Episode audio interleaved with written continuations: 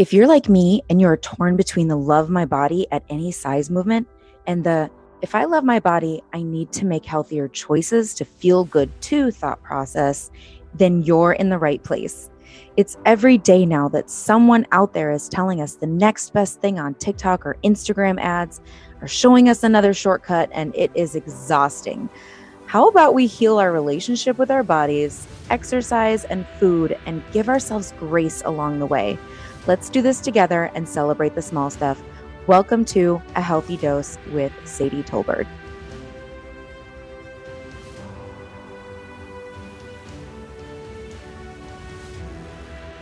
So the other night, I'm sitting on the couch with my son, and he's got his head kind of on my chest, and he goes, "Mom, I can hear your heart beeping," and I'm like, "Yeah, that's that's what it does. It makes a you know lub dub sound," and he's like, "But why?" Said, well, that's how you, you know, circulate blood through your body. But why? Well, because you need to take the nutrients from, you know, your blood to, to bring it everywhere down to your toes and your fingertips and your nose and all the things. But why? Well, that's, you know, how, how we're designed as, as humans. You know, we've got to get our circulation. We've got to get, you know, all of our, our body needs to eat just like we need to eat food. Oh, but why?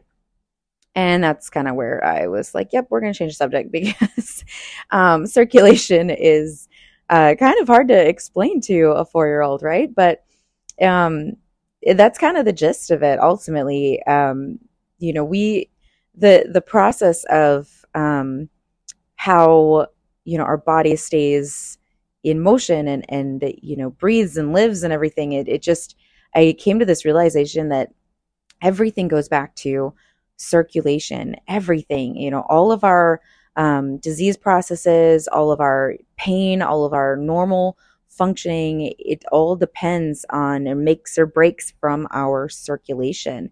And so here's kind of the um, the start and breakdown to kind of conceptualize and vi- and, and really see um, what I'm talking about here from kind of the beginning. So we as humans um, eat and breathe, right? Like we we need to have liquid in our body. We need to have uh, substance and energy and and things like that, and our body converts it into what we need. And so, as we breathe in and out, we are breathing in a mixture of oxygen, nitrogen, and, and other gases and things like that. Depending on your air quality, and if you smoke or if you inhale other things, like you're you're bringing this stuff into your body into your lungs, and your lungs are going to pull what it needs. And it's going to take the the molecules and, and the basically, you know, the energy sources from the air that you're pulling into your body, and it's going to transfer it into your bloodstream. And if you have damaged lungs or if you are breathing in you know toxins and and if you like are around exhaust fumes all the time or paint fumes and things like that this can cause damage and this this is going to get into your bloodstream. So if you've ever heard of like uh, veterans and stuff that dealt with agent orange or if you're if you've ever ha- felt the burn pits or um, people who worked in a mechanic shop or machine shop you know they're breathing in sometimes like fiberglass and like all different kinds of things that can damage your entire body not just your lungs. So after this stuff gets into your bloodstream, it goes directly into your heart to be pumped through to the rest of your body. And then once it's circulated, you know, all the way down and to every last little bit of of who you are, all of your cells, the, the skin cells, the organ cells, the muscle tissues, you know, all these things, then it comes back depleted of all of the nutrients and things that came into your bloodstream. And that's when you um, pump it through your heart, and then it starts to uh, go through the entire process again. And so um, it's a it's a like a closed loop. I think is is kind of what we what we call it. And and where food and nutrients come in is when you are eating, and it goes through your digestive tract, like in your small intestine. That's when it really starts pulling all those nutrients, and it goes into your bloodstream from there. And the way that we excrete everything is through, you know, multiple ways actually. We think, you know, it's always through going number one and number two, your our, our kidneys are going to filter uh, the all of the blood and the and pull out everything that we need to excrete and what we don't need. So if you're somebody who like takes vitamins and um, you're like, man, when I pee, it's like bright yellow, and and sometimes you'll notice uh, certain foods will make your pee smell funny, or um, or maybe change colors and things like that. Some antibiotics will do that. So basically, some stuff your kidneys can do well and some it can't. If your kidneys are starting to fail, um, then that can cause a backup and cause all kinds of other issues. And so, if you have any issue, any any you know problems with circulation, it's going to mess with these natural functions. And so, um, I didn't finish my thought there. So you excrete things through going to the bathroom, but you also excrete things through exhaling, and you excrete things through sweating. There's different pathways of of ridding toxins. We have earwax, we have, you know, mucus, like there's multiple things that is going to take things out of our body. Our when we cough, that is a way to that's like more of an automatic response in our body to get out what we need to get out. When you have a lot of mucus, that's your body's response to be like, get this junk out of me, blah, blah, blah. So when we are um, focusing on staying healthy, circulation is top notch. If you've ever like I'll, I have a couple of examples here. So number one, if you've ever cut off circulation, for example, like you had a rubber band around your finger and you see the blood pooling and it it's painful, right? It's painful because it's it's it's uh, inflammation and it's like expanding where it's not supposed to expand and it can't move and so it's it's turning on all those pain receptors. And so if you hold that rubber band on for too long, it's not going to get the nutrients that it needs. And eventually you won't feel anything and it will fall off. And so that is one way to cut off circulation. That's kind of a more, um, like uncommon type way. Another way that our bodies cut off circulation is through like plaque buildup in our our arteries and in our vessels and things like that. And that can be from a poor diet. Some of it can be hereditary and things like that. But you basically can prevent that from happening by, um, you know, watching your blood pressure every time you go to the doctor and, and, you know, have it checked. Um, if you're seeing that it's rising, that could be something that you need to pay attention to and getting your uh, cholesterol levels checked. Um, in I don't know if you guys like have this vivid memory from a commercial as a kid where it looked, you know, it's a straw and it's talking about the plaques and blah blah blah, and that that's you know accurate. So really making sure that the um the health of your your vessels in your body is taken care of, and we don't really think about that. That we don't think about our vessels the way that we think about um, the health of our other organs and stuff. But it's just so important because having that plaque buildup in your vessels, like that is what can cause a heart attack. If it breaks off, it can clog one of the um, the arteries around your heart that can cause it to not get its nutrients, and that's where you can have a myocardial infarction. You could also get a DVT, which will cut off the circulation in part of your leg or your arm, and that's called a deep vein thrombosis. And so, having that lack of nutrients because there's a big clot in the way, you want it to stay where it's at, but you also want to dissolve it. So they'll put you on blood thinners and things like that. But the other risk factor is that you could have a a chunk of that break off and go to your brain, and that could cause a stroke. And so we don't always think about the mechanism of what causes a heart attack is the same mechanism that can cause a stroke and the same thing that can cause a DVT. Now they're all different, but it's kind of in that generalized something is blocking the circulation and you can't get blood flow, and damage happens quickly. If you have a heart attack, there is damage to your heart that will never be the same. And so you can go back in and repair it. You can have, you know, different surgeries and stuff to clear things up. If you have a clot in your brain, there could be irreversible damage. If you know much about a stroke, um, if you have a clot on, say, the left side of your brain, it'll affect your right side of your body, and you could lose your motor ability. You could lose the uh, muscle tension in your face. If you've ever met somebody that has half a face drooping, um, a couple things can cause that, but it could be from a stroke.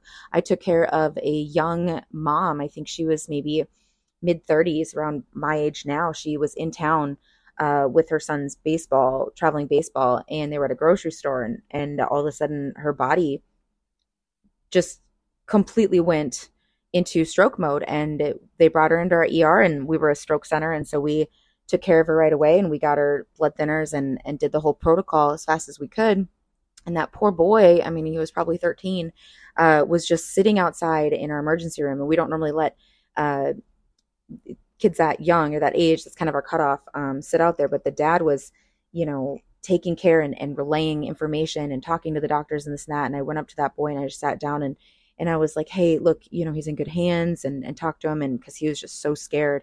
And I'm happy to report that uh, we were able to get her the interventions needed. And when she went up to her floor after she had been through all the emergency protocol, um, she was showing uh, little to no symptoms left, like a slight droop in the mouth. But when we did our, our NIH scale, which tests all of the different areas that can be affected by a stroke, she only had a couple of points.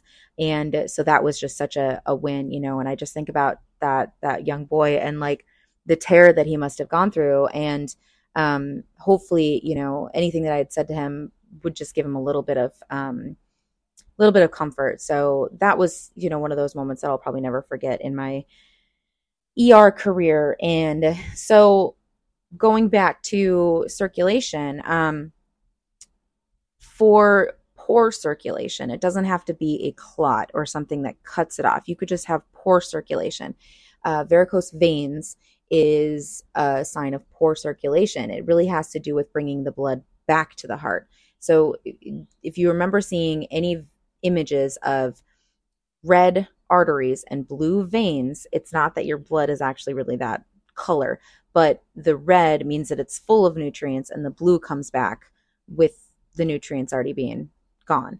And so those blue veins that you see on people's legs that are the varicose veins, it's not that it's blue blood, it's just that's the way that it reflects through the skin and all that stuff. So varicose veins can be, you know, corrected, they can have surgery, all of those things. They're more ugly than anything, um, but they really can indicate things like a heart murmur or really indicate that poor um, return to the heart type of the beating.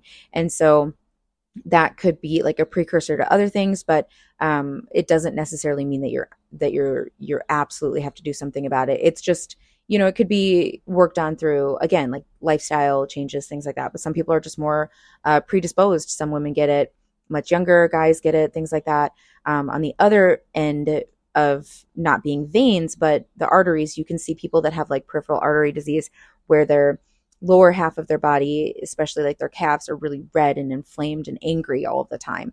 And so that's another sign of, you know, just not having that great circulation. Um, we all know somebody with diabetes that might have um, poor circulation to their feet. They lose toes. They they have to get legs amputated and things like that. So when you have that poor circulation caused by something like diabetes, which diabetes is truly a, a sister to heart disease. Like they are, they go hand in hand, and it's the biggest precursor for heart disease.